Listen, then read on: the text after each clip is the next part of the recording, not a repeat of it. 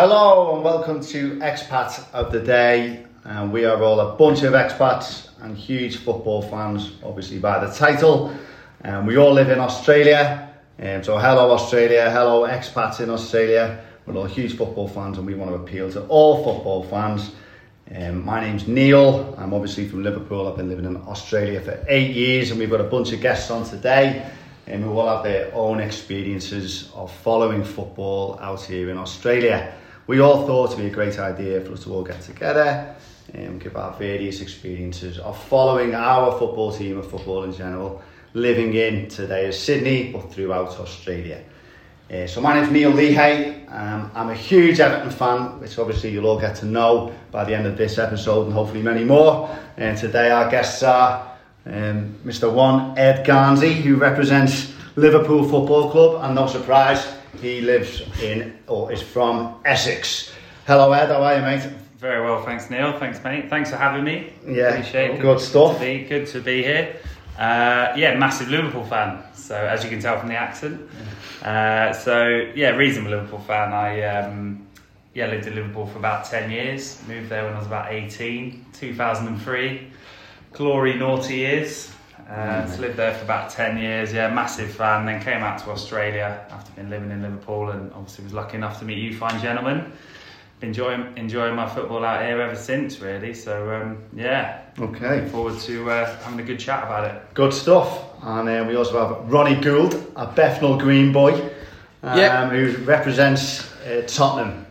How are you, mate? Th- Thank you, Neil. Yeah, very good. Thanks, mate. Um, first off, I think this is a great idea, great opportunity because there's nothing in the market at the moment that actually does what we're trying to do today. So, mate, I'm a I'm a Spurs fan. Probably shouldn't support Spurs given that I'm from East London. Um, really should be supporting Leyton Orient, but mate, been a Spurs fan for thirty odd years. It's been a tough thirty odd years. It's not been easy. I've seen them win pretty much next to nothing. Um, but thankfully, since we're doing this podcast, we're actually starting to play quite well. So Top of it's going to, I mean, top of the league. It's going to be, I imagine, quite clean sailing, especially when there's Arsenal fans talking on here as well. So that No. brings me to my next guest, which is um, James Gilden, um, representing Arsenal today, mate. But you're from Luton, so tell us a bit about Yeah, avid Luton fan to be fair. Um, yeah, no. Um, again, similar scenario um, from Luton. Um, I guess I've been an Arsenal fan for thirty odd years. Um, interesting story as to why I'm an Arsenal fan. I'll just fill you guys in. Um, basically, our man wanted to. My, my dad's a Chelsea fan, a big Chelsea fan, and uh, went in the uh, sports store to uh, wanted to get me my first football jersey, and the Arsenal kit was uh, on sale, so he bought me the Arsenal kit instead of the Chelsea Here we kit, and I've been an Arsenal fan ever since. Typical Southerners, mate. So, themselves. uh, so yeah, um, yeah. Um, you sure he's not a Spurs fan? no, no, it's, yeah, maybe. Um, but no, it's uh, yeah, it's been a uh, frustrating few years, but I'm sure we'll uh, come to that in a bit. Excellent, thank you, James. And we also have a representative of the lower leagues, Mr. Richard Skipper. We don't discriminate. uh, Richard, obviously, uh, Skip, uh, as we know you, you're representing Hull, mate. So um, tell us your story, lad. Yeah, so I've been out here since 2011. Um, yeah, growing up with Hull City really. Um, looking forward to bringing a bit of perspective to things and listening to a Tottenham fan of 30 years talk about a difficult 30 years when you've got Bales and Kanes and Modric's to watch. Tough To, time. to be fair, it's a fair point. It's a fair Uh, is, uh, is, is, yeah, I'm looking forward to this. Um, and like I say, I'll probably end up being low league correspondent because we're not going to be back in the Premier League anytime soon. But uh, You're also top, so we've got two teams also top of the top. league. Well, so- we've so- got something in common.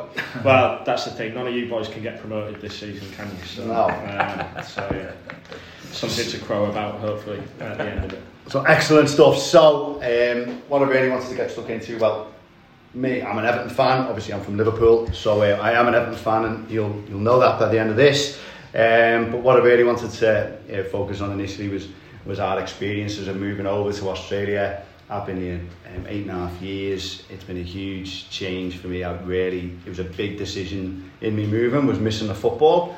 Um, I haven't followed Everton and um, been, been a diehard really all, all my life. Um, and it's, it's obviously different because of the time difference. So I wanted to, I wanted to ask everyone's opinion on how you found following football over in Australia and, and the differences and the ups and downs of it over over your time here. So Ed, Yeah, I mean, obviously the first thing's the time difference, isn't it? I mean, when you when you move over, you don't really have a concept of the fact you're going to be 12 hours on the other side of the world, Yeah. really. And then once you get here and you're settled, you think, right, am I watching the football? And before you know it, it's on at 3 a.m. in the morning on a Sunday night. Yeah. And you've got to get up for work on the Monday morning. So I think we all had to kind of figure that one out, didn't we? And um, yeah, I mean, like eventually you realise actually it's on TV. You can kind of record it. You can, you know, you can. You can So what do you do now then? Like, do you like? Cause mine's changed over the years. That's the point. I've watched Everton at different times over the years. I used to stay up to watch it when I was being single. Then I went back to recording it, and then the beginning of the season when Everton were doing well, I'm watching it live again and just drawing my whole week through my sleep pattern. So what do you do? What, what have you done over the years? Mate, I, I record it to be honest and, and watch it live in the morning. I'm not like, looking at I, the phone. I- Yeah, I messed about with getting up at two in the morning, you know, and then going back to bed and just yeah, it wasn't working for me. So I'll, I'll re- record it or I'll have it on Optus. You know, I'll get up at seven a.m. watch it before work and then I'll head into work. I mean, yeah, what about you lads? Would you? Well, What's I don't know. do? Skip probably can't watch it. well, that, well, that's that's the thing. I think um, you know I've we've had we've had. It's not been boring in the nine years that I've been here. I think you know we, we got promoted the first time in 2013. We got to a cup final in 2014. 15 we went down. 16 we went back up. 17 we went down. We've gone down again last this year. So we've had stats, man. But I think um, the big thing you notice from doing that yo-yo is that when you're not in the top division, and particularly as an expat, the access to content, like when you're at home, you get the local paper, you get the local news, you switch on the TV, City are there. Um, here it's very very difficult. I mean, obviously, you know, you can go online and read the news and things like that, but actually getting real time quality content is is quite difficult when you're not in the top league. And and to be fair, even when you are, if you're Hull City, you're not on. You're on four times a year in Australia, as you would be. So, so how, if you don't mind me asking, how, how often does you watch them back at home? I mean, if you were, So- because that's the same gig back at home, right? Hull City and on the TV anyway. So to be fair, like I played football on Saturday till I was 25, so I started going to City regularly. There's no scouts listening to this. No. No. I, I, I started going to City regularly around 2005. Um, our second promotion season out of League One.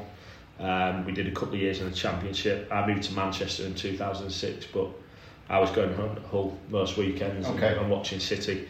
Um, and then obviously 2008 we got our first promotion to the Premier League. So I, I went every week the first Premier League season. Okay. Um, and, and the second one to be fair, which less said about the better. But yeah, um, I was I was pretty regular, and then I moved here in 2011, and by that point we were back in the Championship and didn't realistically think we'd ever trouble the Premier League again. And then somehow we ended up getting Steve Bruce in, and it all kind of changed, and we had a mad four years. Okay. So what about you, Ronnie? So obviously you're a uh, yeah, and, and we spoke about this before. So you actually think that there's more where you're from in Bethnal Green? Because I don't know this, and that's the, the whole idea of this. I think it's fascinating listening to to other supporters because I was so overwhelmed growing up in Liverpool by Liverpool and Everton that as soon as I moved over here, it was crazy because all my friends and discussing in a pub is seven or eight different football teams, and, and I thought that was amazing. And now I actually appreciate it, which is why obviously we're doing this podcast. But you said to me that you actually think that you mix with more Tottenham fans in Sydney than you did. Yeah, so it's, I think it's a funny one living out here because you, where you grow up or where you live, especially down south, you have got a mix because you've not only got all the London clubs, but you've also got Man United and Liverpool fans. You know, so you do get a bit of a mix of people that support clubs around across the country. When you move here, you meet people like Skips. you know, who, who like you know, you meet people that support Hull. You know, we was talking today about Richie supports Gillingham. Yeah. You don't really find that in London, but you, I, I would imagine you don't get that at all up north. You won't even come across Spurs fans, I would No, imagine, you no, know, or no. Arsenal fan. You might come across an. Arsenal fan, but that's because they've won league titles, right? It's just the way it works. Yeah. But when you move here, you do actually meet people that you start mixing with people that start support Hull, and you you know, they might support someone from the Championship or League One. Yeah. Or even Everton, you know, very rarely you come across an Everton. No, down south, you know, oh, I think Yeah, I had yeah, one at okay, school. yeah. One guy at school supported Everton. He was hanging on for them 80s. It was, it was a good 80s, wasn't it? It was a good 80s. But you, d- you don't really you don't really mix with those guys that, that support teams. So when you come here, you do mix with a bigger bunch. But the surprising thing when you come here is that there is a lot of Spurs fans here. There's a, in Sydney especially. I don't know about Melbourne, but in Sydney there's a lot of Spurs fans. And there's not that many Arsenal. I don't come across many Arsenal fans. Whereas in London, you'd come across a lot more Arsenal fans than you do here, which is a, which is a bit of a strange. I mean, I don't yeah. know. I mean, I know I go to the Spurs supporters club, and the Spurs supporters club is, you know, obviously it's all Spurs, but it's like I don't know where the Arsenal one is, and I haven't come across an Arsenal fan that talks about going to the Arsenal supporters club. Whereas if I was back home, you know, more, more people support Arsenal. I would, I come across more people that support Arsenal. What about you supporting that supporting Arsenal even though you live in Luton? What, what's but what's that like? I mean, is that is it Not do you coming up? or- I mean, no, but moving from Luton and coming over here, I have no idea what Luton's like. So if you're following us. It's a Arsenal, lovely place. Great, lovely great airport. Just outside the M25. Yeah. No, but what's the mix of London. what's the mix of football supporters out there? Are they all I'll London be honest, based all, clubs? all, all, a lot of my mates are all Luton fans. So Okay. I think that's kind of just stemmed from going to the games and so forth. And look, to be fair, I do like every time I go home, and I think this is one thing when I go home, I always try and get to a Luton game and an Arsenal Arsenal game. Um, it, it- yeah, it's just so different. Okay, Probably, a, so- bit- Well, probably a better well, atmosphere there. No, though, it to is. honest. No, that's no, hundred percent. And this is this is.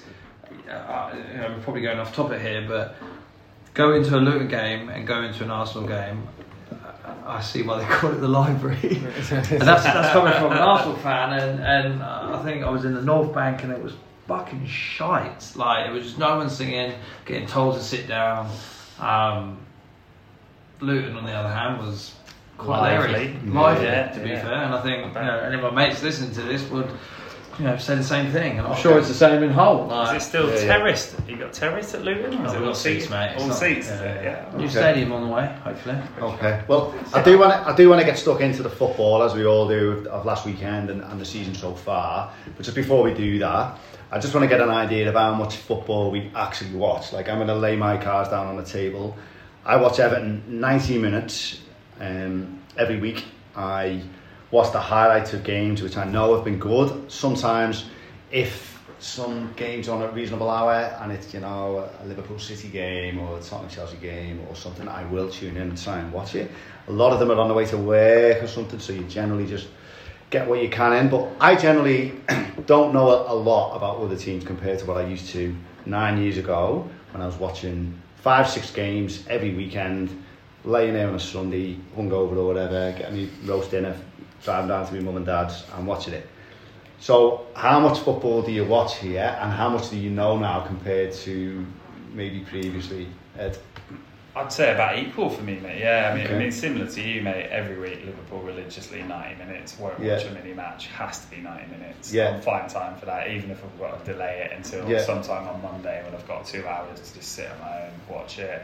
Obviously, if it's in the pub on a Saturday night or something, or something, Yeah. you know, we can get out for it. Fantastic. Otherwise, yeah, as many mini matches as I can. Do Just- you, so you many- do tune in. So just, just so people know, Yeah, so yeah. so we have uh, um, obviously anyone in Australia will know this, but now we have Optus Sport, which is um, which took over the football maybe three years ago. So it used to be Foxtel, which is our equivalent of Sky. It's okay, basically Optus Sky. sponsor us, don't they? yeah. Not yet. And then, um, but we used to get Foxtel. It used to be on what? There used to be Foxtel one, two, three, four, five, like Sky Sports one, two, three, four, five, and then there would be the live matches on those channels. So there was like ten teams, and then there'd be an interactive button so you could watch the others. But if you weren't watching it live, you couldn't record it.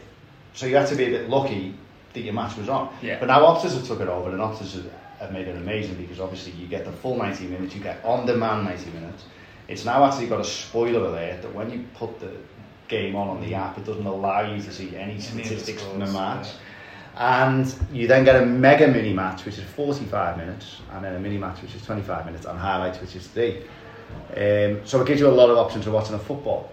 Um, so Ronnie, what do you? I know you're an avid watcher of all sorts. Yeah, I, I watch. Um, I watch a lot now. Given what your situation is, I understand why you don't watch it all. Yeah, you know when you've got when you've got Yeah, a young yeah, kid, you're not going to watch the games. I tend to watch. I will watch Spurs games, and sometimes I'll watch them twice. So I'll watch two nineties. I know it sounds That's 'cause you can't ridiculous now. remember I watching mean, it the first I've time. got to do my research. Yeah, that is true. Yeah, yeah. that is true. Yeah, I'm normally coming. Fell asleep on Yeah, yeah, Back to back, or no, I think the hard thing is for me, the first game is usually on at let's say ten thirty to twelve thirty, and then once you watch the first game, I'm easily gonna watch the next Ah, game and the next game, and then the worst thing is if I get up to what if I stay up to watch Spurs at let's say at half one in the morning, two in the morning, and I think to myself, if Spurs play well here, I'll be fine. I'll get asleep. Not at all. If Spurs play bad, I, it then winds me up and I can't get asleep or if they play really well, I'm on too much of a high and then I can't get bed. But the, the, the, I guess the, in the morning sometimes, I don't know if anyone else has this, but in mornings, um, in morning in the morning, you wake up in the morning, and I normally know how Spurs have got on because. I've got loads of messages from my mates who are West Ham fans and Arsenal fans. so if I if I wake up in the morning and I, and I haven't watched the game for whatever reason, if I've got loads of messages on my phone, I know that West Ham um, Spurs have lost. Lost, uh, If my phone's silent, Yeah, well, that's the problem. If you, look, if you look at your WhatsApp messages, and I've got a million match chats with, with your mates back home, and you know, and I know by how many messages you can't go near it. Can You you can't, It's no. ruined it, isn't it? If you if you go anywhere. but there is there is there is a nice thing like about watching football during the night, like because you know we'll go out on a Saturday, we'll go out, we'll obviously have a few bevies, we'll come home. And then at about nine o'clock, everyone will go, right, should we go and watch the football? And everyone will go back to someone's house and watch the football, and you'll watch the first game and the second game. And it's actually, that's actually quite nice. It's a bit of a different experience than being at home in a pub on a Saturday afternoon, which I love as well. But doing it out here when you've been out all day and then you go and watch the football, Yeah, yeah. it's yeah. a different experience. You know, it's fun. a Yeah, it's a different way of watching it, which is is a bit stranger, but it does work. It does Yeah, work. yeah, you know, like it does. Even those three o'clock in the morning games, they work. You know, they do work. If you've got to get up for work in the morning, then it's it is painful, but it's do it's doable. Yeah. It's doable. Okay, so the other thing is, I I pay a lot more attention to different teams now than I used to because I can associate people with various teams. Like obviously yourself with Spurs, particularly Skip with Hull because Hull's no one I've ever even associated with. A bit different with you, Gilden, with, with Arsenal because Arsenal, even Spurs to, to some extent, and definitely Liverpool, are a team that we're it's shoved in our faces through the media. Well, I'm interested to get people's perceptions of, particularly me as an Everton fan, is that we have our own expectations of where we should be. And when you listen to other other supporters talk about your teams, and they think you've played well or they think you're doing well and you don't, as that cha- do you, since you've moved over here, do you sit where you want to sit in the perceived global sort of um, hierarchy of, of football teams? For me, I'm, I've always probably put Everton, and most Evertonians do, on a pedestal, which is probably not relative to where where we are. Do you think that Spurs, for example, are I mean, if I look, I'll answer it first. I've I've got um, you know, I just mentioned that being a Spurs fan for so long, and Yeah. you know, being in the shadow of Arsenal, as you like, and a lot of other clubs, it's been hard. Like it's been like a lot of years going to school, and you know, Arsenal winning the you know the double and coming in, and Spurs are not really doing anything. The hardest thing about that is that now Spurs over the last ten years have started to just sort of turn a corner. But the problem you find is that now with football fans is as soon as a club starts to do slightly well, it's like we deserve to be where we are, and you only have to listen to the radio to see what Spurs fans are like now. It's like they think that we should be winning a league, or, whereas we've never won a league. So why should we win in? No, you haven't won many trophies. No, no, no, not at all. I mean, Everton would be a prime example, right? We were, Yeah. I class Everton as a similar size club to Spurs, Yeah, right? yeah. In the sense that we've both been in the shadow of our. But I think club. that Tottenham are a lot bigger than us. No, It's coming over no, here no, no, no. But I just think to myself that I think now Spurs fans have got carried away with themselves to think that there's some kind of we deserve to be there. Divine where, right. to be quite honest, we don't. You know, we do because we're a big club, but we've only just, you know, we've only just really taken off in the last ten mm. years, right? And that's meaning getting into the Champions League, fighting for top four without winning trophies. You know, okay, we had that year where we finished third, didn't we? We were second all season, and people say we should have won the league, but Leicester were like ten or eleven points clear, already clear of us. We shouldn't have won the league. But you look at that and go, what happens? That it brings a new generation of fans that start coming through that go, oh, they think they deserve to be somewhere. And I've never been that case. I, you know, I've watched Spurs for so long. It's I'm I'm happy with them just progressing, and I see progress at Spurs. And now it's different because every season you've got six clubs that you're fighting against. Yeah, you've got okay. four to six clubs. Fifteen years ago, you really just had two clubs fighting for the league. Now you've really got there's a lot more other clubs that are fighting teams to actually Do push you, them. do you think there's been more money. progression since Mourinho's come in? Then Oh, without a doubt. I mean, look, I'll, I'll, I'll be doing. Look, I'll say it here first. That I wasn't a fan. I, I love Mourinho, but I love Mourinho at Chelsea. I didn't think he was the right man for Spurs after what Pochettino done and the way Spurs like to conduct themselves and play football. I didn't think he was the right manager. But now it's quite clear that if he keeps going the way that he's going to go. You know why couldn't they win the league this year? I, I, I mean, I'm not. I'm not. I'm not- I- why couldn't they? Liverpool in a, in a season where there's no fans, They're up there. where there's a season where Mourinho just knows how to nick games.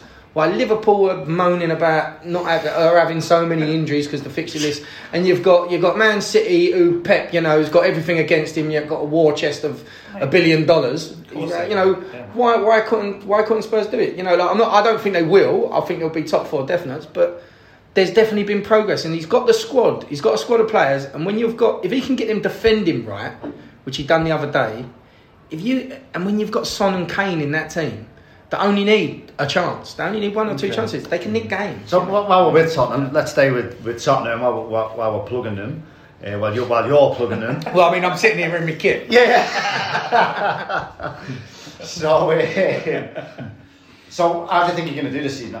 Now, are you looking back? You think you were wrong about Mourinho? I mean, Yeah, definitely, without a shadow of a doubt. I think he um, he's brought in a resilience, and you know, even just I don't know how he works from day to day, but just watching that documentary, he's you could tell the way he interacts with the players that you know he's he's on a he's on a more psychological level with these players. Where is that because of that Amazon? yeah, yeah, but I'm saying you only need to watch it. You only, you only need to watch it to see how he how he interacts with Don't, players. don't, you think, don't you think a lot of that was Maybe, maybe. But why, why, why- the same reason I think it. Do you think he put that all on? Do you really think he put that? All I don't on? know.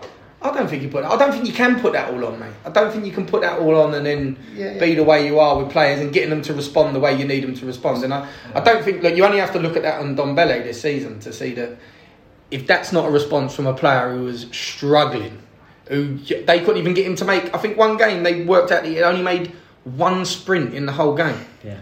Give I him a mean, if you're, I mean, I don't want to go into my stats here, but, um, but you only you only need to see that to see that there's been a response from certain players. Now, you look at Ali and say, well, he's there's something that he hasn't responded the way that Mourinho wants him to respond. No. Yeah, but he's definitely he's definitely done something. There's no doubt about that. Like you only the games against Burnley and uh, West Brom, Yeah. those games Spurs wouldn't have won last season. They wouldn't have nicked them. They wouldn't have done it. They wouldn't have done it the dirty way. Let's, So- let, us but he's let's be fair as well. Like you've had an unlucky last minute penalty at home to Newcastle. Like Yeah. you've had uh, And the West Ham game, the three all West you're three Ham. nil up. Like you should be. Which I think that's I think the West Ham game, to be quite honest, the West Ham game was a fair result. I think West Ham deserved to nick something. I hate Yeah. to say it, but I think they did the way they played in the second half. But if you've you've got the nuts to hit that from But- thirty yards in. But that Newcastle then game, that Newcastle game, I've got, I can't think of many others where this season that Spurs, it's really you know Everton first game of the season deserved to lose. That's a crazy result. Deserved no, but it deserved to lose. At the time, it was like, oh, have they? You know, Spurs have played so well. I don't think it was so played so bad. I don't think it was Spurs playing bad. I think it was Everton, Everton actually. played well. Everton played well, and they they nullified Spurs, Yeah. and everyone was like giving it giving it that Spurs shouldn't have, you know, shouldn't have actually played the way they played, and Everton were not as good. But then the next four games, it was like, We- well, actually, Everton, actually, Everton. We were a new identity, identity team really Yeah. at that point, Yeah. weren't? So Yeah. slightly different. But I I think just going back to your point, I think Spurs. I think they'll finish above Chelsea because I think defensively they'll be better than Chelsea over the course of the season. okay then, so But I think that it will be Liverpool, Man City, Spurs. Yeah. Yeah, and then and then. Uh, so so I didn't watch the game from the weekend because it was nil nil, mm. and I couldn't be bothered watching the highlights of nil nil. But what I've read was that you parked the bus, so to speak. Is that Yeah, I know, I'd agree with that. I think that um, I said to you earlier that if Spurs would have let, let in a goal, Spurs were in trouble because in that game the other day, although we defended well and we set up well to nullify Chelsea, it was all Chelsea coming forward, and we rely on when Kane and Son are playing well. So going forward, we can nick a goal, nick two goals because they're so uh, you know they can they they score from anywhere. I thought Chelsea were cautious as well, though. But I think they they didn't overcommit, and I think that's that's maybe credit to Tottenham that they've got those two players where if you do, you get done. I, I think Spurs are great at that. They're the best team in the league at playing on the break at the moment. But because they've got the best player in the league. That's what was interesting though. It's like the old Arsenal. No, no, no, but that's that's what was that's One what, of the best. the league. One of the that's that's what was yeah. interesting. Just just just one little one last point. The, the interesting thing was I think that if Spurs, if Chelsea would have scored, they'd have scored one goal. That game would have been all over because Spurs on that day, mm. Kane di- didn't play that well. Chelsea defended well, but Kane wasn't in the game and neither was Son. So we didn't have. Whereas usually we defend and we've got them playing well. Yeah. That game we just didn't have them. But so Okay. I think it was a fair result looking Okay. at it, and it was a crap game.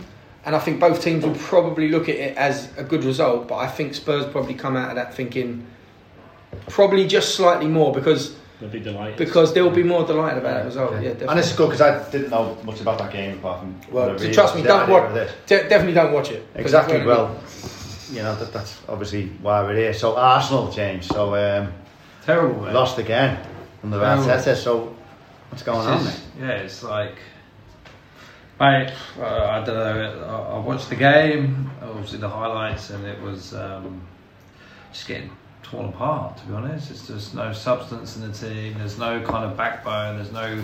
What we lack is the whole. There's nobody being creative at all. It's just So you know, Aubameyang hasn't scored. No, he's gone off the boil. Eh? He signed his contract. scored and at hasn't Emirates done yet. Yeah. But that's the same thing that happened with Özil, right? S- Signed a big contract, there's all the big hoo ha getting Özil, and same with Aubameyang, and So what would be a good season for Arsenal now then? Not get relegated. Roy Keane. Jeez. Mate, it's the worst. It's the worst. It's the worst. You know, for God God knows how many years. It's the worst. What, points we've what had. are you missing as a team then? Do you think like because it was all positive well- when when Arteta came in and it was Yeah. looking I good. think- what I is think he this What is- is he doing wrong for you? Would you Oh, I say? just think I think it's it's the difference of having an experienced manager. Like I know you didn't kind of not so much rate Mourinho, but you know there was obviously questions when he went to Spurs. But you know he's a good manager. He's won. uh, You know did amazing at Chelsea. He's won a lot of trophies. You He's know, and again, I, I yeah. love Arteta because I think when you know back in the day when he was playing for us, he was amazing um, and good to have. And you know Emery, I think his tactics were very kind of European, if that makes sense. Mm. And I think the biggest thing for Arsenal is like we don't counter very well. Like I think our average passing before we have a shot is 54 passes. I think you've had the less, unnecessary. less shots in the league as so well. The unnecessary. least shots it's like league. I just, think- just take a shot. Like you know, you pay the ball, it looks So nice, you- but then so people. that- I think I think the difference is people know how to play and against Arsenal now. It's See- like we'll let them counter, we'll get behind, we'll defend, and then we'll just let them pass it around. So have you noticed a big difference in the style of play? Since, obviously since Arsene Wenger's gone, but Yeah, yeah. since Arteta's come, I've just But it's- all it's I've been like seeing that. maybe is a bit more solid, and I, I thought he was going to be really good. I'll be honest. To be, but- it, to be fair, like Arsenal have always been good on the break. When Henry was there, when Bergkamp, when we had Fabregas, we had playmakers. We'd pass and we'd cut cut the ball through, and then someone would take the opportunity. Yeah. But with, Now- with all due respect, though, it's easy when you've got players like that. Well, yeah, Great- but great you know, as a as a big top Like, five team, you- you, you kind you- of need to replace them with, you know, But you, you don't have those players anymore. So you Correct. just- but I, I watched that game the other morning. I agree. I thought they were shocking. But I think terrible. he has just They signed a got new torn deal. up by Traore. He you has signed any deal? Ab- Aubameyang, but he's bottled a a header with five minutes to go, six yards out, because he's seen the fullback close it down, and that's that's like it's unforgivable, really. He's your captain. I, I just So the, the problems go deeper than Yeah, that. it's not just it's not I mean, one the, the. Aubameyang's going to do. score goals. I mean, like, he's, he's, he's not scored in a while. And he's, he's a bit Yeah. short of confidence, but he's he's, But he's, he- he's shit the header six yards out, and you're two Yeah, one down, and you can't be doing that. It's like it doesn't matter what you wear, and you're a professional. You put your head there. Like you, you, you look, you watch that back, and it was played back. Semedo's coming in to cover from right back, and you think, Les Ferdinand scores. Duncan Ferguson Big scores. letters, big Alex letters. Taylor Puts, scores. puts that away. Comparing Aubameyang to Duncan Ferguson here, come on. Well, well to, to be fair, and it, a bang, Robbie, all right, Robbie Fowler scores. Like, Yeah, you don't okay. need to be big. Yeah, it's yeah, about being fair. brave That's and when you get the opportunity to do it. And I think that's that's more of a an attitude and a cultural problem for Arsenal than a than an Yeah, but I think there's no one really just, I don't know, leading. I'll be honest, mate. I think Arsenal are in the realms of being a bit of a nothing team right now. I, d- I don't know what you guys well- think. Like, obviously, st- Ronnie's got his own. It's probably a bit um, biased coming view. from me, but yeah. But I think- I, look at Arsenal now, and I don't think I think they're a bit of a nothing I, team. I, I think I think the thing that everyone misses out, you, you obviously got the big teams like City, Liverpool, you know, Arsenal. Um, but then it, it's it's the peripheral teams. I feel like they're getting closer and Much closer. better, mate. Much Yeah. better. And and That's like, the story. you look at Villa. That's Villa. the story of this Villa, season, I Actually, think. I think yeah, they're doing that's the, well. that's the Yeah. story. Like, I yeah, think and I think I think yeah, I think that it's changed so much now. I think the league is so much more competitive, and that's Yeah. why it's best Yeah, in the world. I mean, but- even the last two seasons, you look at City and Liverpool, and then this season there's been a massive contraction. Like, I don't, I mean, I don't know the. I think- points I after think- ten games, but I imagine if you look at it, Yeah, mate, and I, I There's think nothing in I it think this season, After is the there, whole versus- Leicester, you know, that crazy season that we have, I think everyone else is like, well, we, we, if we learn how to play against other teams, well, we can get a result here. You know, Yeah. getting a point, that's, that's massive. It is, yeah. You know, in today's world, it's massive. It is. Like, I- you know, again, you know, obviously those teams have big budgets, but you know, look, I think Wolves are doing, you know, fantastic. There's a lot more teams in the mix now than than, than when there was. Um, there's definitely, there's definitely one team for me to stand above on. It pains, really pains to say it, and um, sort of where I, I come to you, Ed, but unfortunately, there's uh, my local rivals. And while while I'm speaking about Liverpool, um, or while you're going to speak about Liverpool, obviously, uh, I hated them. Um, I'm an Everton fan, couldn't stand them. Um, and when I came over here, because I'm, I'm going to ask everyone about um, a memorable experience, if you like, of watching a football team since they've come to Australia. And when I lived in Perth, I came over here and I've lived there for, I don't know, maybe 18 months. And I went on a bit of a road trip up north, well, the whole west coast of WA, 10 hours north in the middle of nowhere. There was more kangaroos than there was people, mate, in this town.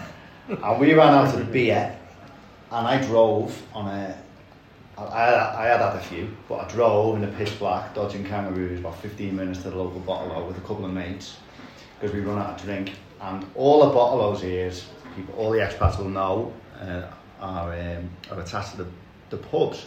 And it was a Sunday night, so it was a Sunday lunchtime game, it was Liverpool Norwich.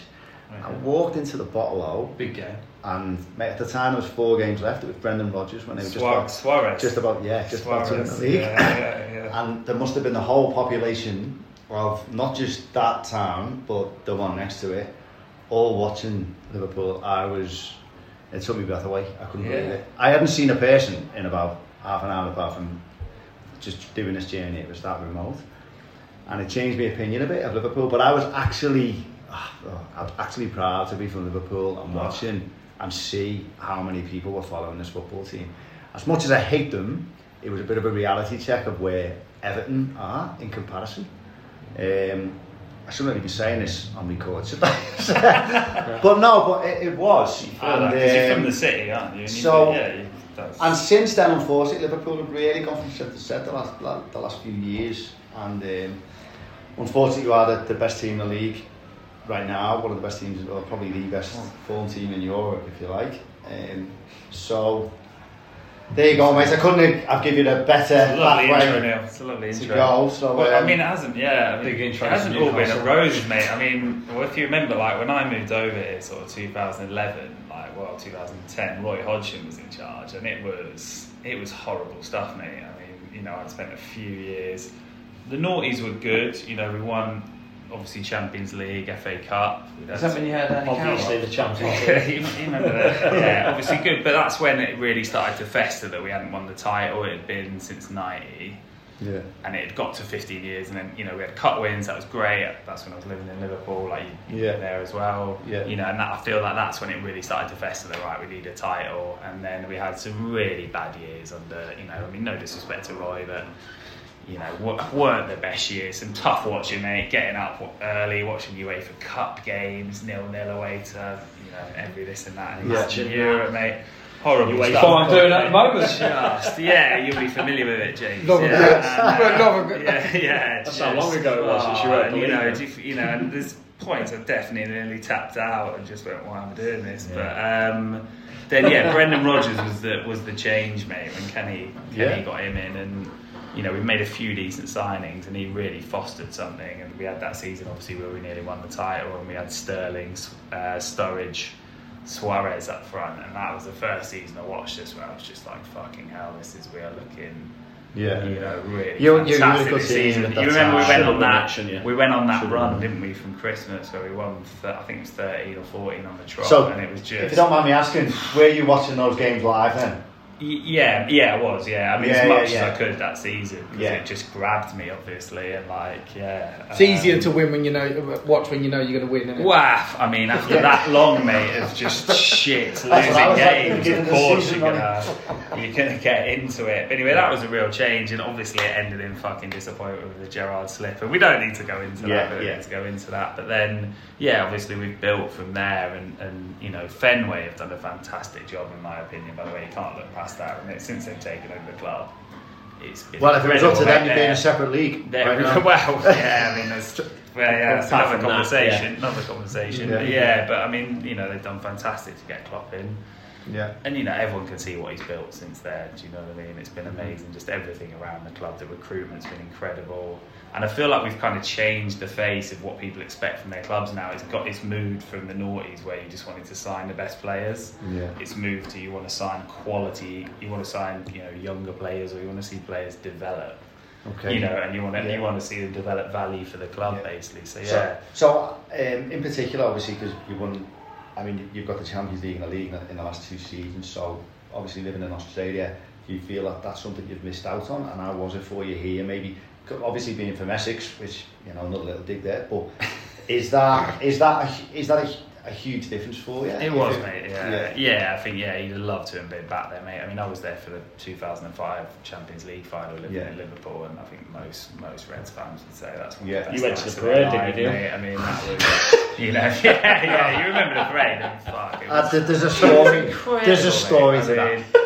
Mean, It was incredible. There's a yeah, story I've to got that. Well, tell well, it. yeah. No. No. Well, I've got. I mean, I was watching it just quickly. Istanbul. I was watching it. In, Through- I was watching it in, an egg of the uh, in Lloyd's in the middle of Liverpool, and obviously we're three 0 down at half time, and literally, I mean, people are walking out of there, and I, I, what a comeback second half. I mean, it's it's got to be one of the best.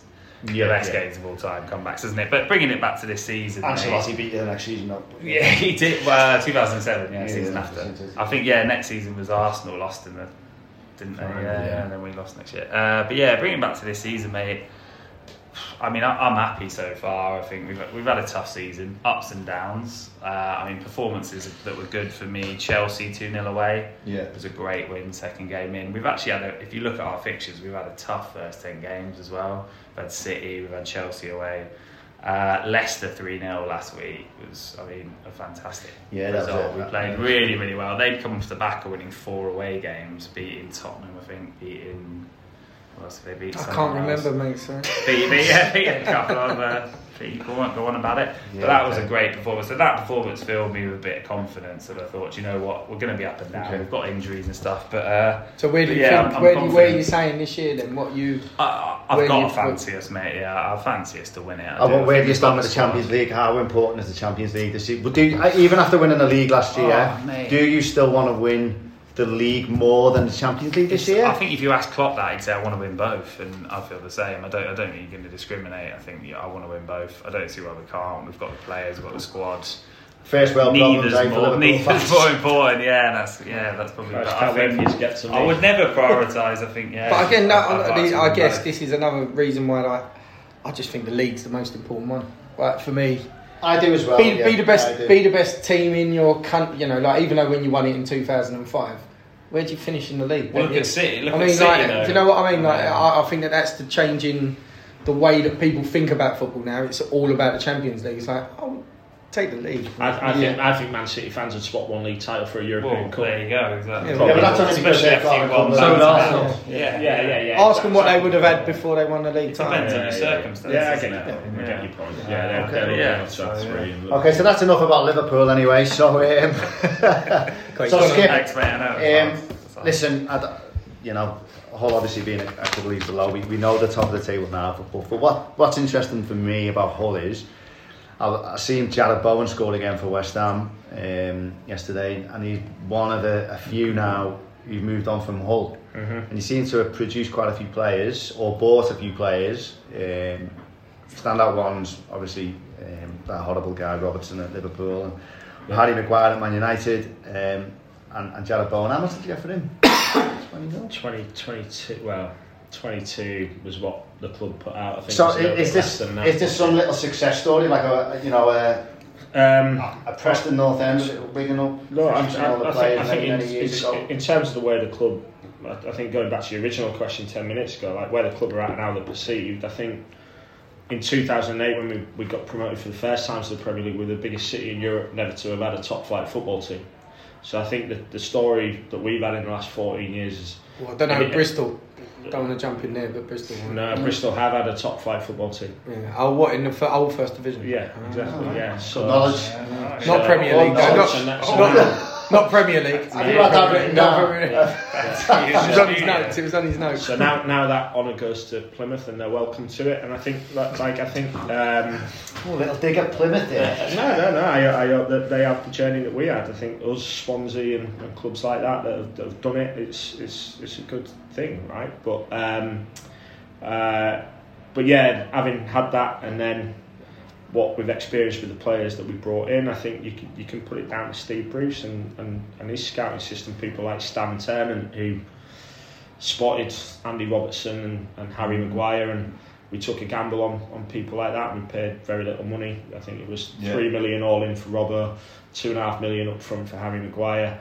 Um, but even beyond that, established people that got attracted to the club. Tom Huddlestone, who played for England, Jake Livermore, who played for England. Oh yeah, yeah. Um, Ryan Mason. Yeah, yeah, you know, Shane Long, Nikica Jelavić, Yeah, like um, Rob Snodgrass. Like, Snoddy. like, if, if, if, you, if you look at that team that got to the cup final, I honestly think if, if Long and Jelavić hadn't been cup tied, we'd have won the game. Um, I think um, the following year, I, I think that the challenge for us, I think, has been transfer windows. I think we get bullied in transfer windows. I think we, we have done traditionally down the years and got a nasty habit of selling out better players at stupid times without time to replace them for Yeah, not yeah. enough money to replace them with. I think when Marco Silva took over in the January, they sold Snodgrass, they let Jake Livermore go mm. to, to rivals, and then he was fighting a losing battle anyway. And we had an upturning fortunes. We didn't go down by a long way. I'm not saying we would have stayed up if we'd have kept those two, but Snoddy was our best player in the first half of that season. Yeah, yeah. Livermore was starting every week, and um, so it's frustrating. I think it's a missed opportunity for the club. I think it's a, it's a terrible thing for the city in terms of investment in the city and what it meant um, for the, the, the broader community that Yeah. benefited from having a, a, a Premier League football club. But we are where we are, and, and last season was a disaster again. Selling Jarrod Bowen and Kamil Grosicki in January. We were one point off the playoffs on New Year's Day. We went to Sheff Wednesday and won 1 0. Um, and then to end up finishing bottom of the league, winning one game after New Year's Day was a fucking travesty, for want of a better expression, right? So, um, but we found ourselves in League One. I think Grant McCann's done well to keep his job, but we've bounced back to the top of the league. Um, we've won nine, lost three. Uh, I think he's brought in players that want to be at the club, which is, is the main thing, and um, and, and League One is a, a level where he's had a lot of experience as a player and previously as a manager at, at places like Peterborough and Donny, Yeah, yeah. uh, and and, it, and it's so far so good. But I think we don't want to be a Pompey or a Forest or a Leeds or a Sunderland that you end up down there for two or three years and then it becomes really Well, really difficult to get tough. out of it. I think that this year is about getting out of the league.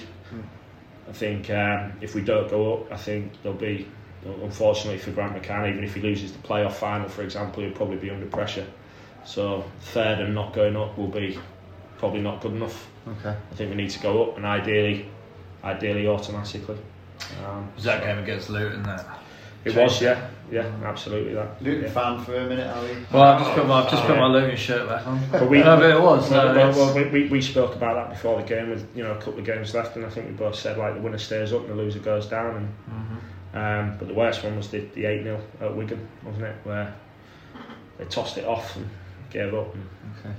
so Well, Skip, mate, the top of the league now, doing really well, Yeah. and that's the exact thing we want. We, you know, hopefully we can try and get this out there to as many football fans um, across the whole country. yes, Um, Championship League One is the chance to maybe get on and, and plug their own team. Mhm. But for you as a as a Hull fan, or and I'm not patronising you here, but as a Championship yeah, or League One fan now, yeah. how do you find it when you? Because obviously we're used to talking to new people every time we go out somewhere, and usually the, the common ground is always football.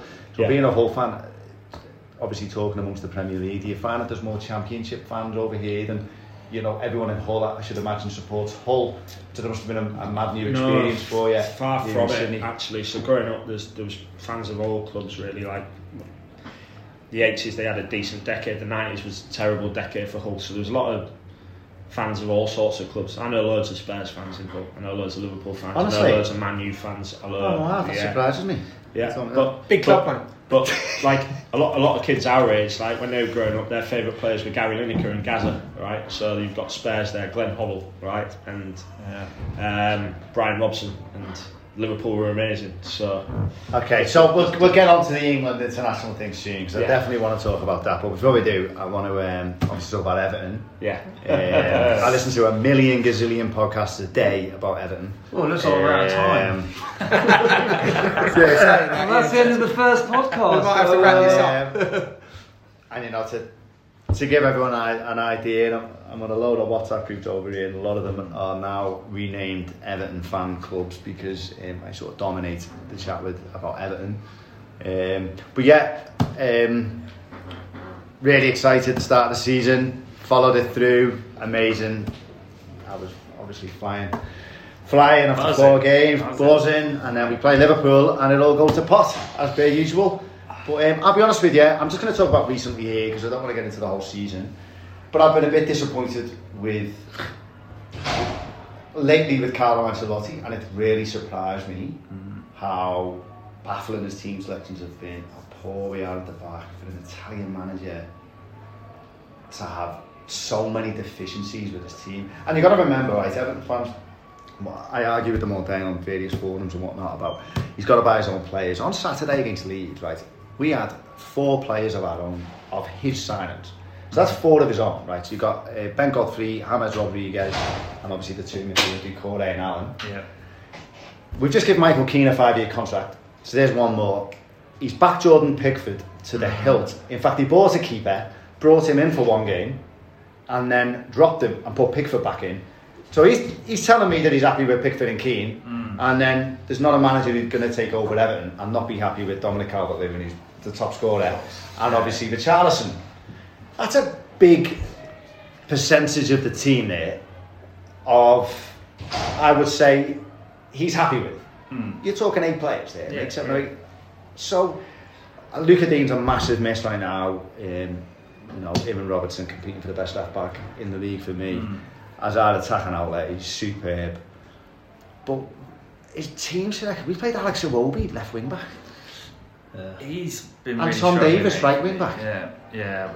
And then I, I just find it, and everyone's got Ancelotti in a halo. We Everton have, and I, I, that's what I want to ask you guys here now because, I, do you look at Carlo Ancelotti now when we got him and think it's like Man City getting Sven, or maybe Sven didn't have the profile that Ancelotti did, but maybe Man United getting a Van Gaal, or maybe England getting a Capello, maybe a manager who's got a big reputation and is maybe, or did you think, wow, like if you didn't get Klopp, would you be happy with Ancelotti? If you got rid of Pochettino, would you be happy with Ancelotti? I think I think you've got to look at the fact. I think you've got to look at some track records here. I think even if you look at you take Klopp as an advantage, uh, as an example here, you've got to say to yourself, well, Klopp in his first season, right? First season, first year and a half, there weren't a lot of progress that was going on there. No. There wasn't like no, I, I, I would like Didn't he get to. you to a League Cup final? no, but Uh, well, UEFA Cup final and stuff, but, But- yeah, no, I'd no, but agree I with would that. still- I'd agree with that. It's I would more s- internal. I would still say like you had see. Rodgers come out that finished second of the league and like only lost it in the last game of the season to bring in Klopp in, who everyone was great, all great behind, but he still took time to get going. And I think I think they take time to get going because The you team was very average. Yeah, but, fair, um, but, I agree still, but you, I yeah, still think, I think yeah. whatever manager you bring in, you've got to give them two or three windows. And I know they don't get that necessarily, but a player like Ancelotti, if he come into that, he come, a, a manager comes into that team, that squad of Everton players, and you looked at it honestly, you'd go, there needs to be some massive changes. Yeah, and I, and I agree Now- with that. Now, if you make those massive changes, you're not gonna you're not gonna bring eight players in, right? You've got to do it. You've got to do it over two or three windows. Now he's had what two, two windows. Yeah, two windows. Right, I, th- I think I think personally you've got to give him this next one, and you've got to see where you are at the end of the year, because I I, I can see some improvements in Everton. Yeah, Try- I don't see I don't see, I don't watch Okay. Everton like you watch Okay. them, but I think that off of those first few games this year, I think Everton they need to work out how they are going to roll James out. Uh, and, I, and I said this earlier about the defending thing. It is a big thing because if you haven't got the ball, Everton are open. They're open to, to, to attacks. Now, when you've got the ball, it's fine. But when you haven't got the ball, you, it's so now they have to work out how they're utilising him and how they can get him in the game all the time. And I don't, at this moment in time, I think the first few games of the season was very easy. All right, you come unstuck against Liverpool, but you still got the draw, which was a great result because I didn't think you Yeah. deserved anything No, personally. I think yeah, you, you, you eat. But the positive out of that game was that you eat the result out, and everyone was like, you know what? Last this time last season, we wouldn't have done that. We would have we would have lost that game. Yeah. So the positive was that we, we nicked a point. We wouldn't have nicked a point before. But then oh, after that, it's all gone to a bit gone to crap a little bit. But I think the next the next window, you see where they are. They've definitely improved in in the in the striker, um, Calvert Lewin. You've got a player that can get you twenty goals. Yeah, so I, I wanted to go on to Calvert Lewin a bit as well because I know you skip. Um, you told me before that uh, you asked me at the beginning of the season. I'm thinking about putting Calvert Lewin in my fantasy team, and I was like, well, don't bother. And that's a bit embarrassing for me watching him every week. We had a Uh, bet, didn't we? uh, we didn't have a bet, mate. Is he in Um, your Is he in your team now? He is in my team Think now. yeah. most teams. So Um, Martin, I, I, I think uh, I offered you a couple of hundred dollars that you'd get 15 league goals, didn't I? And you didn't respond, so All right, that doesn't sound like me to, to refuse a bet, Skip. But, um, um, but yeah, I want to speak about Calvert Lewin. He's obviously um, playing for England now, and um, he's been amazing for Everton this season. Um, he's a uh, Deserves it. he does, and, and he, comes over as a really good guy. And he's, he's a he's a monster, isn't he? He's just improved vastly this season. He's obviously got hammers laying him on with Charles. We've got a really really good front front three. Where, where do you see him at the moment? Because we've got a few Everton fans, you know, thinking he could turn into a Harry Kane. But where, where do you oh, see Oh, I him? think he looks like. I think. he's Mate, he's definitely got- he's definitely sort of traits as Harry He's- Kane, man. He's definitely got the attributes. Yeah, like if you look at what he's got, he's definitely got the attributes. He's got everything going for him, and what he's got on top of it is that he ab- he's a proper grafter, isn't he? He Yeah. works. He works hard. He works the channels. Harry Kane. If- all right, he's, he's changed his game this season to be a bit more of a box box player, but. If you look at what he does in terms of attributes, I mean, I watched him a couple of weeks ago. and I can't remember who it was against. He come off the defender, so it was a long ball from the keeper. He comes, he's playing on the defender's shoulder, but he nicks in front of the defender. He wins. He, he chests it down. I think that was last week, but the other week he he, he won a flick on. He he nicked, he nicked a flick on, And he and then he it. won the flick on. He won it himself. Yeah. And uh, like, I think he won a he won a pen or he won a tackle right on the edge, won a uh, foul right on the edge of his box, on the edge of the box. But he, he he won his own flick on, and I was like, wow, like that's pretty impressive. That because he didn't just won, you know, he rose like a slam, salmon, won the head, won the flick on, knocked it on. But then to get onto it and then Yeah. win the foul, Yeah. um, I just think you look at Everton's team, mate. I think you've got to look at if you go through most teams, and not Arsenal's because I don't think I get. But if you look at if you look at Everton's, you go right. You look at your real good players, players that could get into most, get into some teams in the top four, right? Yeah. Look at the left back. He's probably the second. I think he's the second best left Yeah. back in the league, right? Yeah. Digne, On form, I think he is, right? Yeah. I think Allan's a very, very good player. I think over the course He of the was season, brilliant you'll the see- weekend as He well. was, You've got he? Dam- Dominic Calvert Lewin, who's another one that would get, you know, all right, he might not get into the top teams, but he's outside of those I would say, the top main strikers. Majority. Calvert Lewin's no, knocking on the door. You can't say it off of just one good season with a few goals, No. but he's knocking on the door. This Yeah, is his breakout season, right? Yeah. He gets a good season here next season. Now, they're, they're three players, right? Just take Arsenal into consideration here. Arsenal's players, who, who do they get into their teams? You know, like. I was Spurs just thinking players- that. So, Gabriel's a good But I'm saying, I'm saying not- they've not got locking in the Everton have got some players to build around. They've got the left back.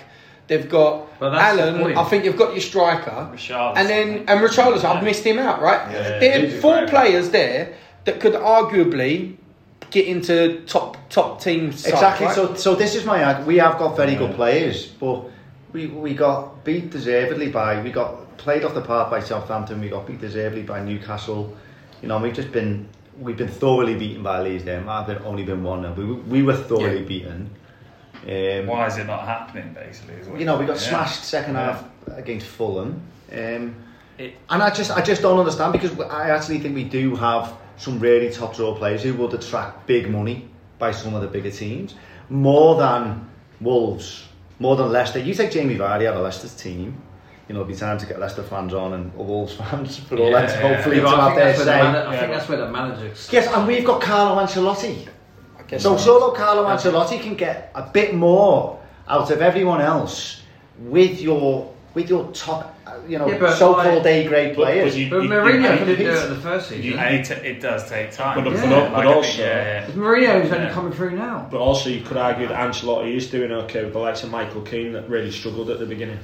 Who, who, I don't rate Michael Keane, I'll be yeah, honest. Yeah, but you, yeah, but you, you were he's- scathing about him it's two fair- years I thi- ago. I think now. he's going to- to need Time. two I to three think- seasons. 100%. I think it's- And the people yeah. you bought Yeah, you have been can't great. expect No, it. no, to season look. I, think, I think a good example. There's a good example, Gilden, because I think that if you look at Spurs, Spurs were a bit of an example where they've Mourinho's come in and he's had to he's had to change the team, the squad. Yeah. He's had to get players out and get players in, but he still had a He's decent. to a he great still, had- squad, He still had yeah. no, but he still had a Great decent squad. nucleus of players there. Mm-hmm. But what what Spurs have done this season, and we ain't spoken about, is that they had a fantastic recruitment this year. Like Liverpool were fantastic. I think Liverpool's recruitment is is untouchable over the last few years. Yeah, but yeah, yeah. Spurs in this window, because Mourinho come in in November, he had that one window where I think they signed Bergwijn and Fernandez, right, and he got a couple of players out.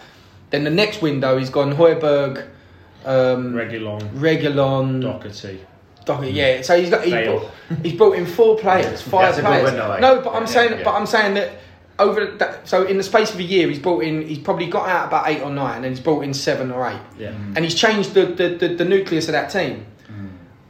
He, Ancelotti's got to do the same, but Ancelotti's been there for what a year as well, Yeah, but- Uh, over a year, just over a year. Yeah, but No, no, but I'm- Mourinho has played in the Prem or been in the Prem for a long time. He Mate, knows what works. Mate, He knows. uh, Ancelotti's won what two right? league titles? He's won One two league, one league, one title. league He was title. at Chelsea. Uh, one one league title. He's, he still won it at Chelsea when they probably shouldn't have even won it that year. To Yeah, be quite honest, he did. There was the But City win pretty a good Yeah. crux of a team. but he hasn't worked with Everton before, has he? I, I, Just- All right.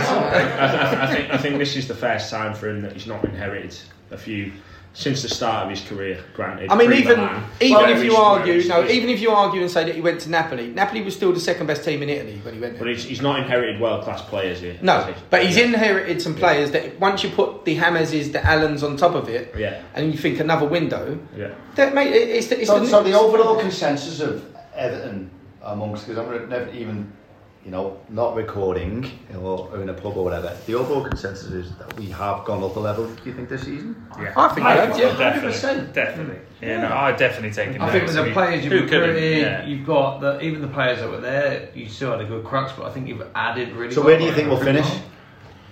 I think you'll do well for top six. Yeah, and I think top that all depends on you've got to get some wins below. I think you're if you look at your wins Seven. at the beginning of the season Seven. I think next as opposed year, to this year. different story. Yeah. I, I think think- next year, once it's kind of started to get what's working, it's all about. But then you've got to get that you get a good run of games together.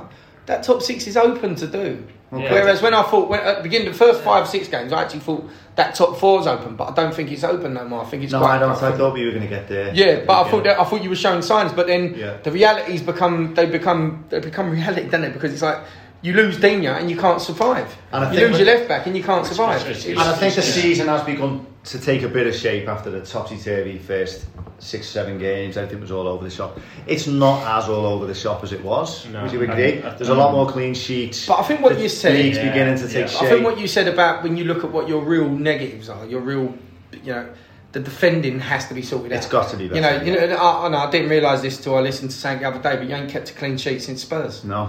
That's ten games. Yeah. That's that's.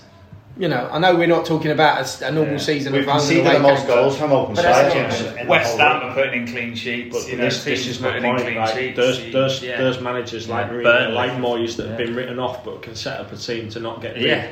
And now, like if you look at Spurs, he's resisting the urge to play Bale because he knows Bale's not going to look after He's not going to trap back. is Right, he? so he's playing your Bergwijns, he's he's playing Mm. whoever.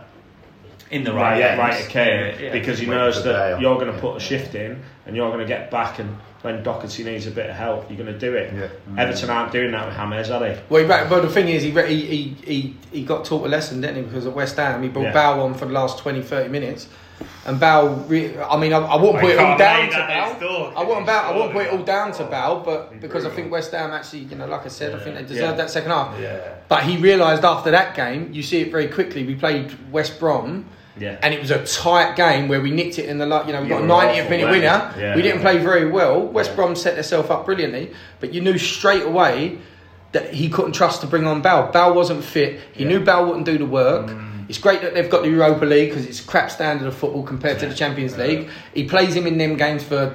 He gives him an hour to ninety minutes, Yeah. gets him fit, and and then he. But he know he knew after that game he couldn't trust him. The interesting Thing thing is, he's there still not will be like mid January when he is fit and there's no excuses anymore. Say you're top of the league and it's nip and tuck, and he's still on the duty every week. Whether he starts throwing him in and seeing if he's like the game changer for you. Because like it, could- it could all go wrong, couldn't it? Like if he if he throws him in and then he doesn't he doesn't. Look, let's be fair. would If it, like- Mourinho, if Mourinho has Spurs top of the league, yeah, Levy won't care if he's putting Bale on. no, no. If, if, if Mourinho's top of the league, how are you Yeah. going to argue with him about Bale not coming onto the pitch? true, It- it- it's not going to happen. So at I this mean- moment in time, Mourinho's in the driving seat. As soon as Mourinho, we're down at third or fourth, you're going to have the fans crying, saying, "Why you're not playing Bale and doing this?" But at the moment, he's only not playing Bale because he can't trust him defensively. yeah. And that's it. I think once Yeah. Spurs, you know, especially against Chelsea the other day, he couldn't do that. Spurs are they're functioning, but they're not functioning like he wants them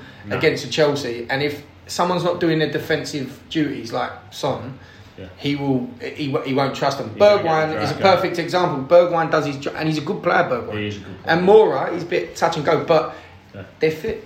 Okay, so so that was good. We've all talked about our individual teams, which hopefully we- we'll um, we'll continue to do every week with a lot a lot more different teams than, than what we've got today. But in conclusion, um, Hull are going to come up. Um, Tottenham are possibly going to finish second. Win the Liverpool are going to win, win the league. Everton have gone up a level, and Arsenal are crap. I mean, yeah, that's what the conclusion is. Yeah. But what I did want to chat about um, before we finish is um, is international football here in Australia because that's definitely been a, a bit of an eye opener for me. Um, anyone who has any connections to Liverpool will realise that we're not the uh, most avid, um, patriotic football supporters in the world.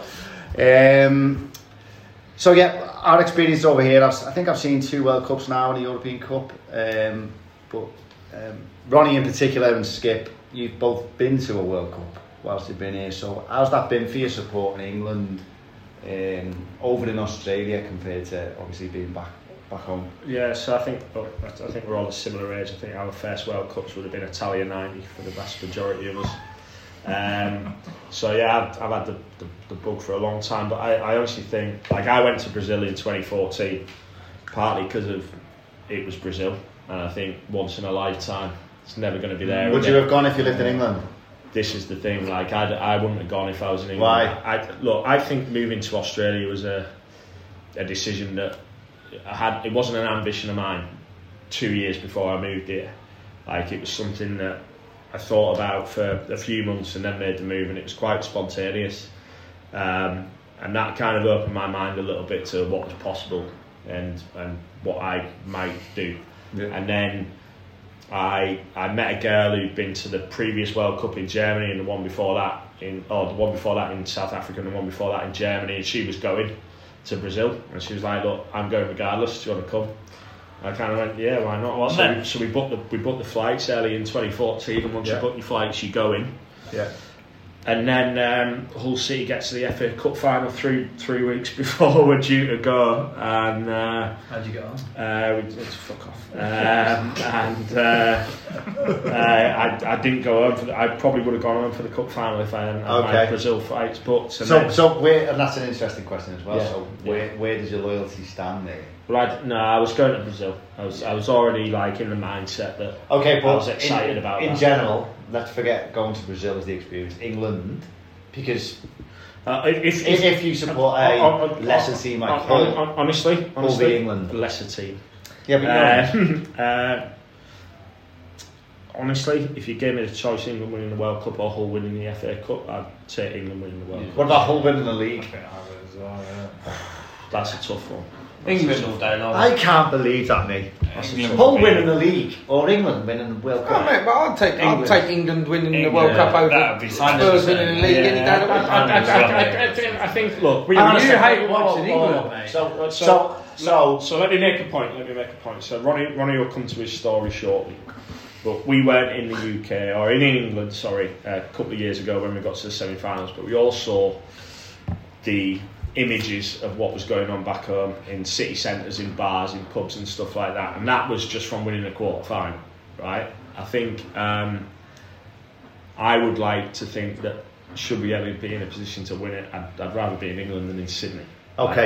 or, And- and that's- or, or, or in the city that we're playing the game of course. and ideally at the game. And, so I, and I, obviously, I'm definitely in, in a minority here, and I'm fully aware of that. But Yeah. Ed, as a as a Liverpool fan, living in well, you obviously lived in Liverpool for a while, but um, so you must have sensed the lack of the yeah dis, disattachment really. yeah, the yeah, yeah, and that, team, that's yeah, probably the yeah. way. And that, there's Yeah. a that's a um, that could be a podcast on its own. Yeah. way to go into there. yeah. But um, what, what about you? Would you rather? I mean, it's a bit easier for you because you've just won the league. Well, there you go. Yeah, But uh, if Taking I- that away, yeah. in 2018, if I'd have asked you, would you rather Liverpool win the league or England win? I think like if I Cup? look back What would you on yeah like my like, like the best nights I remember are I mean there's a mix but my, one of Because the we be- ain't had none as a one of the best nights out here was the England yeah 2018 like World Cup run and like the Colombia game out here watched it in the Star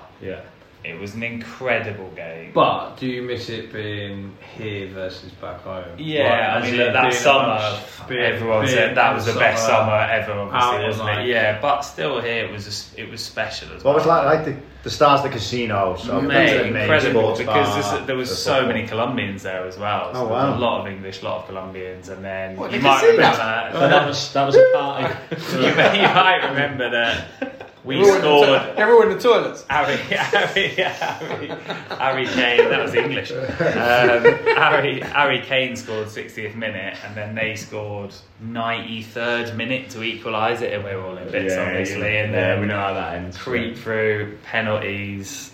Yeah. Well, if think was playing, it they probably would have won. I mean, yeah. So, but to answer your question, yeah, it's a tough call, but I think yeah, an England World Cup win would be Okay, probably number one. pinnacle. So you would say, you yeah. spoke to me about this before, Ronnie. It sort of leads us on to um, we've all talked about memorable. Well, I have my, my experience of you know, sitting at that time watching um, watching Liverpool at that time in the middle of nowhere. But Oh, we actually watched Colombia. No, did we watch Colombia together? um, Was I, you found mine? No, you I was found in a up the. Spurs semi-final. I was in a pub semi-final. Surrey. Yeah, that's right. So, so I, I know that you went to um, you went back to the UK when England got through to the semi-final. So, so tell us about that. Yeah, so I um so like like just going back to what you said originally about the disassociation with England, I'll admit that I'm like I was a huge England fan.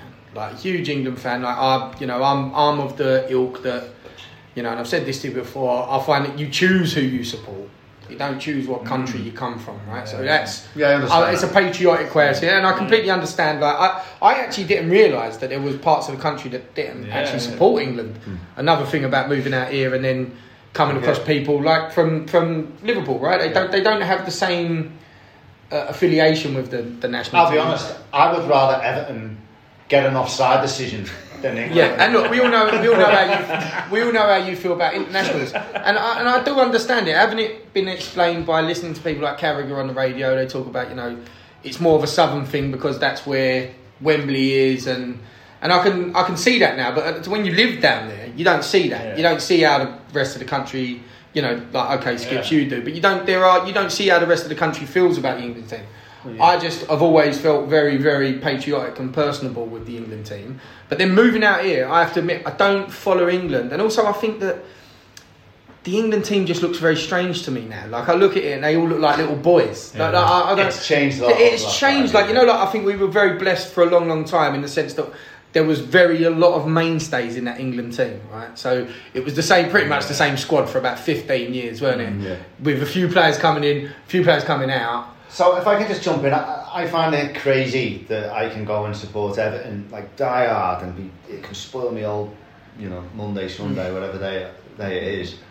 And then the next week, all Everton's players can go on international duty, and I'm biting my fingernails to make sure they don't get injured. Mm. And then I have to go and support Mason Mount, Harry Kane, and Jordan Yeah. Henderson playing for England. I, Yeah. I just I, find mean, that look, I can completely see where that where that comes from, but I'm telling you now, like if I was you know watching England and an Arsenal player scored for England, I'd, I'd Yeah. jump up and down. Yeah, like there was same no way. as I would, mate. I would, Yeah, like, I would, yeah. no, no, without no I, doubt. I, I imagine as a Spurs fan growing up, you weren't bothered that Tony Adams was getting Nah, picked. or- nah, not at all. Yeah. Like I, uh, I, So- no, Oh, God. no, but I, no, no, but I, I can see that, like, that for me, uh, it's just how I support my So, country so- and how I support. So What tell story. Sol Oh right, so so my going just going back to my story. Um, like, I didn't go to the World Cup like Skips, but um, obviously England had a good run at the 2018, and as it was happening, I was like, I can't, I can't be here. And to be quite honest, the support out here is unbelievable. Like we went to everywhere I went, like you know, we was watching one one game at the CBH, wasn't we? Yeah, yeah. But we wa- I, I watched all most of the games out, and I watched the game where we, we beat Colombia at home. But everywhere we went, it was it was packed. We went to England, Sweden at the casino, and I've never seen scenes like it. I, I- like I'm talking about English fans, they couldn't control them. It was. Incredible, wasn't it? Was you there? No, I was. Was you there? Was you with Wales us? at four in the morning. I can't believe. what I was Right, gonna okay, I can't believe you weren't there because Singing we had the Gareth area we had booked out at at the four, casino. I mm. can't. I can't actually describe what we had booked out at the casino. Yeah. right? And the place went off, and I've got videos of it, and the England fans just run amok. Like, and I, and I guess it goes back to like England on tour kind of thing. But the casino security couldn't couldn't do anything about it. They just sat back and went. We're just letting there's people jumping on tables, you know. Shares imagine people doing that and tables in Sydney. No. You get chucked out, didn't you? They couldn't Yeah, control them. It that's was it was, probably a mo- good it was idea. mob mentality. Yeah. You was not stopping this. Anyway, Yeah. after that game, I was like, look, I've got to. What's that? The quarters, wasn't it? I've got to go. I've just got to be with my dad. Like I can't. I can't risk not being Yeah. watching a World Cup and not being with my dad. I can't. I can't not be there with Yeah. my dad. So I was like, rang him and said, oh, like, I'm going to come home for the final if we get there. And he went, well, you know. I think you should book. Why don't you come home for the semi final and then if we get to the final, it'll be a few days later and we can watch it together as well. And I was thinking, that's the spirit. that's the spirit. I didn't think of it like that. I You just thought if we jinxed get it. to the final. so then I got the flight. I literally booked the flight the next day. I think I was flying the following day and I'd done the five hours to Perth, then an hour stopover, 17 and a half hours from Perth to England. Talk to us about And you that. know what I'm like? I'm Buzzing not- on the way. You'd like, because yeah. because I booked it two days before, I was in the middle of two like fat women on the 17 and a half hour leg. and I'm like England fans. squeezed in, squeezed in, yeah. that's- Disclaimer, Squeezed, this- this squeezed in, squeezed in like that, and I had no aircon on the flight, and I literally it was so warm on this flight. I was, I had like seven. I reckon I stood up for 14 hours.